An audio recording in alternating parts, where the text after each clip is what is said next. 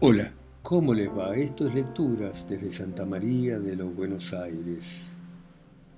Esta ciudad caótica y extraordinaria en el extraordinario y caótico continente sudamericano. Eh, y sigo leyendo la novela Las lluvias del Metzat, que es una, una novela que transcurre en un futuro distópico, imperial, tan imperialmente chino, pero transcurre en la ciudad de Buenos Aires, donde no aparece la hija de un matrimonio de clase alta y Lute, un ex policía, investigador, está tratando de encontrar su paradero y sigue así. Así decía el bisabuelo de mi abuelo, continué. No soy tan viejo. Le devolví la sonrisa, miré la hora las nueve y diez. Me era imposible sacar los ojos de encima de esa mujer. Pero sí, mire, es posible que dentro de un rato tenga noticias de su hija. La verdad es que no me parece cortés hacer esperar a alguien la educación. El respeto, ¿no? Me interrumpió Humsi. Por parte materna soy inglesa. Esta ciudad es grande, violenta. Yo siempre le digo a Ian hizo una pausa y me miró. Usted querrá, beber algo, ¿no? Sin esperar mi respuesta, se levantó y fue hasta un aparador y regresó con vasos y un chico amarillo. Me sirvió y se quedó de pie. Los ingleses hicieron este país, en verdad. Yo tampoco soy vieja, se rió, y su risa pareció una bandada de palomas. Antes se podía andar a cualquier hora, claro que antes. Los dueños del mar, señalé, los ingleses, ¿no? La India, el Atlántico Sur, Chile, claro que ahora. Bueno, antes no había chinos, ni había drogos, ni... Hmm, y prohibieron leer, sonrió Humsi satisfecha. Y vino a sentarse a mi lado y cruzó las piernas. Y sentí que no debía haber venido a sentarse a mi lado y cruzar las piernas. Tenía sandalias. Sus dedos del pie eran finos, y sus uñas cuidadas sin esmalte eran perfectas. Confirmé otra vez que las mujeres con manos lindas, porque tenía unas manos hermosas, tienen pies lindos. Y su manera perversa de sonreír me recordó al cuadro Doncella de Amberes de Rembrandt. De mamá heredé algo de sangre escocesa, dije yo. Las amigas de Lee Ian Dicen que el imperio va a prohibir las pinturas y las esculturas. Un celular sonó, pero el mío estaba sin batería. Así que ella se levantó, fue hasta la mesa y atendió. Y mientras tomaba mi bebida, no pude sacar los ojos de su espalda. Humsi hablaba en voz baja, sin angustia, sin gestos crispados en su cara. El brazo izquierdo cruzaba la cintura y debajo del codo derecho los dedos jugaban con un anillo.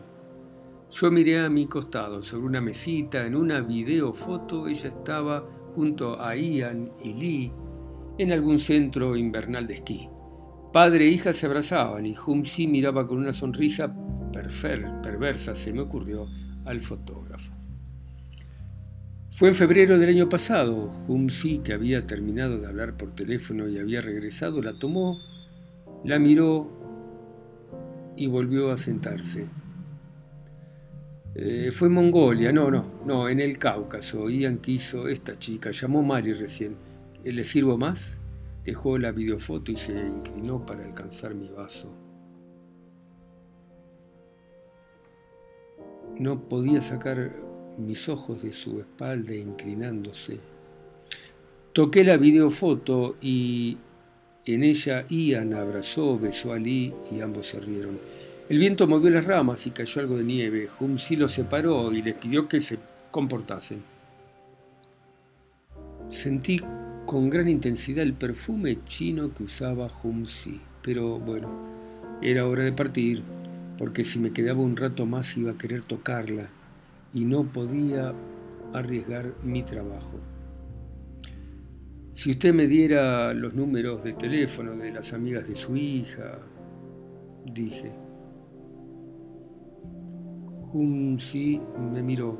No, no, no fue en el Cáucaso, fue en Xingtei, Mongolia, China, las adolescentes. Ese año tuvimos una nieve espléndida, el año anterior. La verdad es que no se puede saber qué piensan las adolescentes. Humsi se levantó, dio unos pasos y desapareció de mi vista. Menos lo que hacen, no saben nada, Lute, precisó desde alguna parte. Ian dice que el sábado fueron a Tocorí, el Tocorí de Palermo Pechín. Después dice que Lee se quedó en lo de Jin. Umsir reapareció con otro celular. Pero Jin me le contó a mi marido que cuando se despertó el domingo Lee había dejado una nota. Humshi volvió a mirar la videofoto. Fue en Xintai. Ese verano fuimos a China. Ese verano mm, austral, ¿no? Me parece que Ian tenía cosas que hacer en Beijing.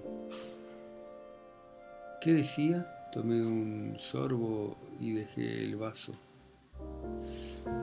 Algo de optej, armas químicas, las plantaciones de marihuana, sex fan. Dijo que después la llamaba, esas cosas. Hum Shi se sentó. No llamó, afirmé sin saber. Sabe, Lute, estoy segura de que ese verano fuimos a China, porque compré aquella pintura y un far. Creo que no, digo. O tal vez llamó en el momento en que no estaba, tal vez pasó y se fue. Ian nunca está, yo qué sé. Creo que no. sí enderezó la espalda y suspiró. No, no piense que... Yo no pienso, señora, dije. No me diga, señora contestó. La vida no es fácil, me adelanté para beber lo que quedaba en mi vaso y preparado para levantarme e irme. Humsi miró el celular. Le paso los números de Jin y de Mali, dijo y me los envió. Me gustaría ver la habitación de Lee, le propuse a Humsi. Sí, creo que está bien. Ella se apoyó en mi muslo para ponerse de pie. Acompáñeme. Me levanté con la sensación de la mano de Humshi sobre el muslo y la seguí.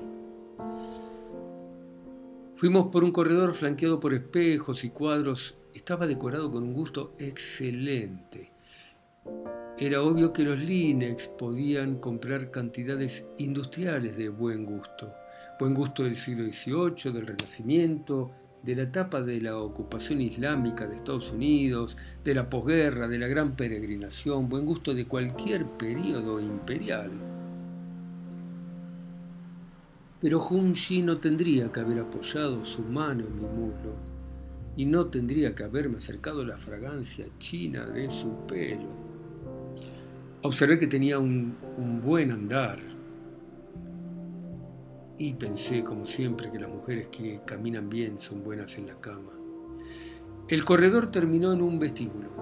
De allí partió otro corredor y se ve que los departamentos de clase alta tenían muchos corredores, porque los departamentos en los que yo viví ni siquiera tenían corredor. Adelante, Humshi abrió una puerta. Había una colcha de colores que cubría una cama bajo la ventana sobre una mesa de luz flotaba una lámpara gravitatoria con una pantalla ondulada verde, un plasma de Expo Buenos Aires, otro de Tecnorama y otro de la visita de String B ocupaba gran parte de la pared. Había una videofoto de Pei, el astro de Hong Kong Boulevard. Y sobre el escritorio estaba la computadora y una pantalla plana.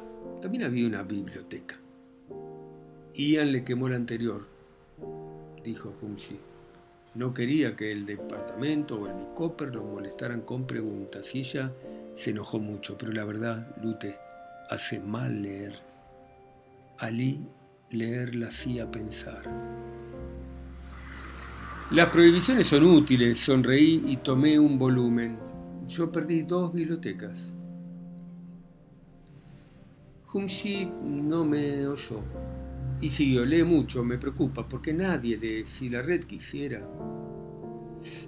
Por suerte, Ian tiene muchos amigos. Humshi me miraba desde la puerta donde se había quedado parada. El pelo le tapaba los rasgos de la cara mientras examinaba la punta de su sandalia o de su pie. La ventana de la habitación de Lee mostraba tormentas sobre el río. En uno de los estantes de la biblioteca había una videofoto de Lee. Estaba en esa videofoto con un sujeto de cara rara, sin tatuajes. Le señalé la videofoto a Humshi mientras ponía el libro en su lugar. Algún amigo, dijo con desinterés. La verdad no los conozco.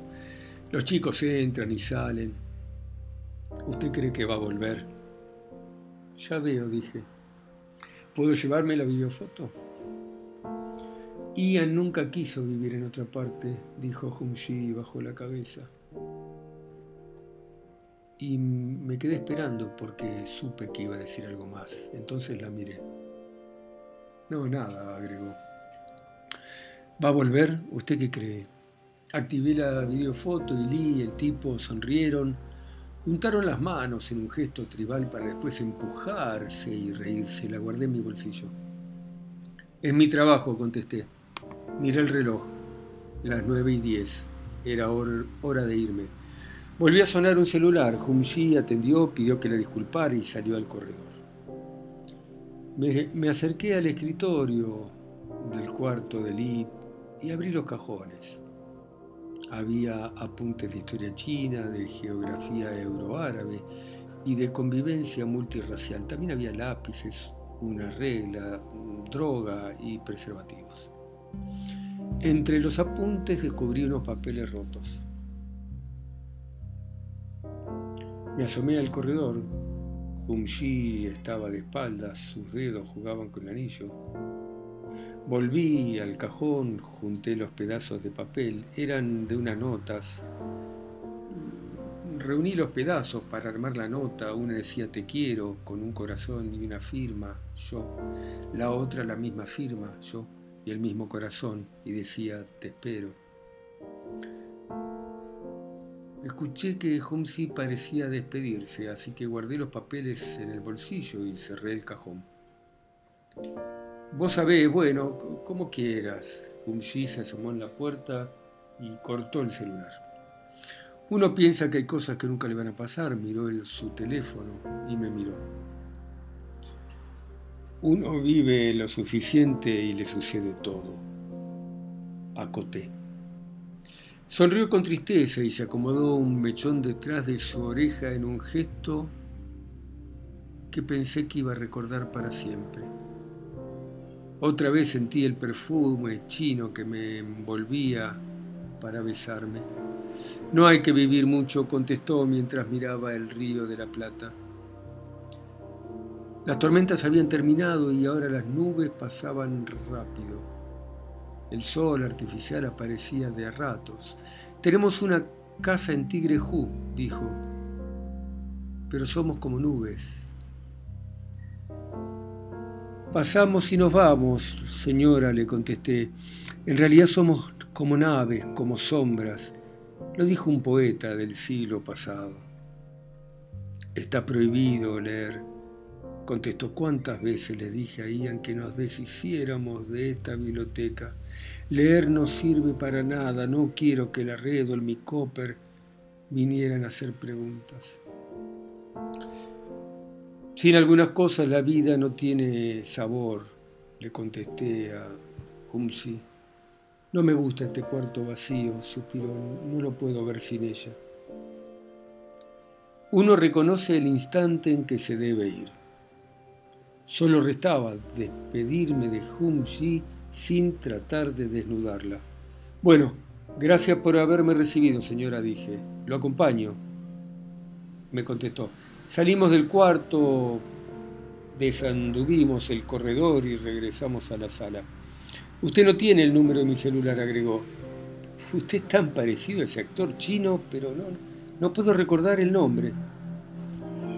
Guardé el número de su celular en el mío mientras me veía abrazándola sobre el lomo de un pterodáctilo entre las alturas del bote.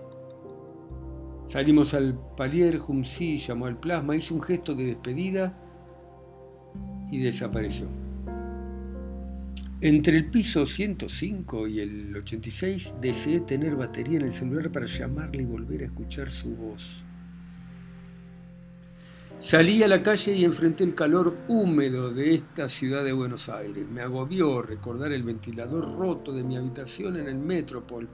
Estar un rato con Hum Shi había sido como estar dentro del mundo falso del cine virtual chino.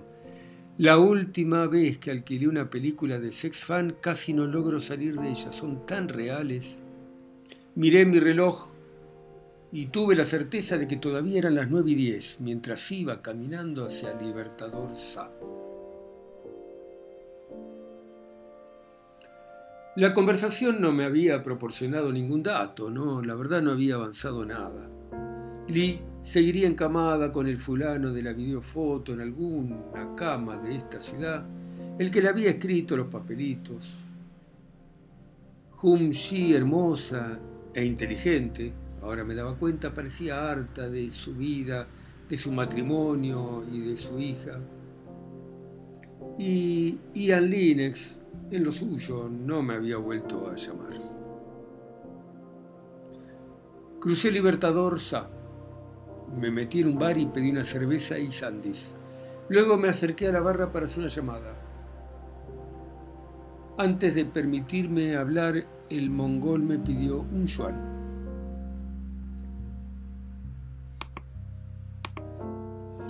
Primero llamé a Leisuk y quedamos en encontrarnos a la noche en el paraíso. Luego marqué el número de Xing, la amiga de Lee. Atendió alguien que no me dijo ni espere ni nada. Oí el ruido del auricular al ser apoyado. Hola. La voz de Xing era musical. ¿Quién sos? Me llamo Lute, busco a Lee. Ah, me llamó Junji, hablé con Ian. Mira, necesito unos minutos. Invítame a comer en sol naciente, en el patio comidas, en 40 minutos, me gusta el ginu micronesio. Pero, pero es la hora del té, le dije. A mí no me gusta la comida oriental. Cosas de vieja, ¿sos viejo vos? me contestó. Por tu voz no lo pareces. En una hora nos vemos. Colgué y miré al mongol. Me devolvió una mirada de jugador de co. Dos yuanes, dijo. Saqué un billete, se lo di y regresé a la mesa donde estaba mi cerveza y los Andes. No sabía por qué había pedido, porque no tenía hambre. Comí por obligación, para no tirar la plata y para que la ropa nueva no me quedase más grande. A través de la ventana miré los autos que iban hacia Antiguo Centro por Libertador Sa. Pensé en tantas vidas, pensé en mis cosas dentro de un bolquete, en lo que me había robado mi ex y que jamás iba a recuperar. Pensé que mi celular sin batería me ponía a salvo de las llamadas y los gemidos de la perra. Pensé que era cuestión que el tiempo hiciese lo suyo. Pensé en mi viejo. Pero sobre todo pensé que pensar es una actividad absolutamente inútil. Muy bien, dejamos acá, seguimos la próxima. Gracias, chao.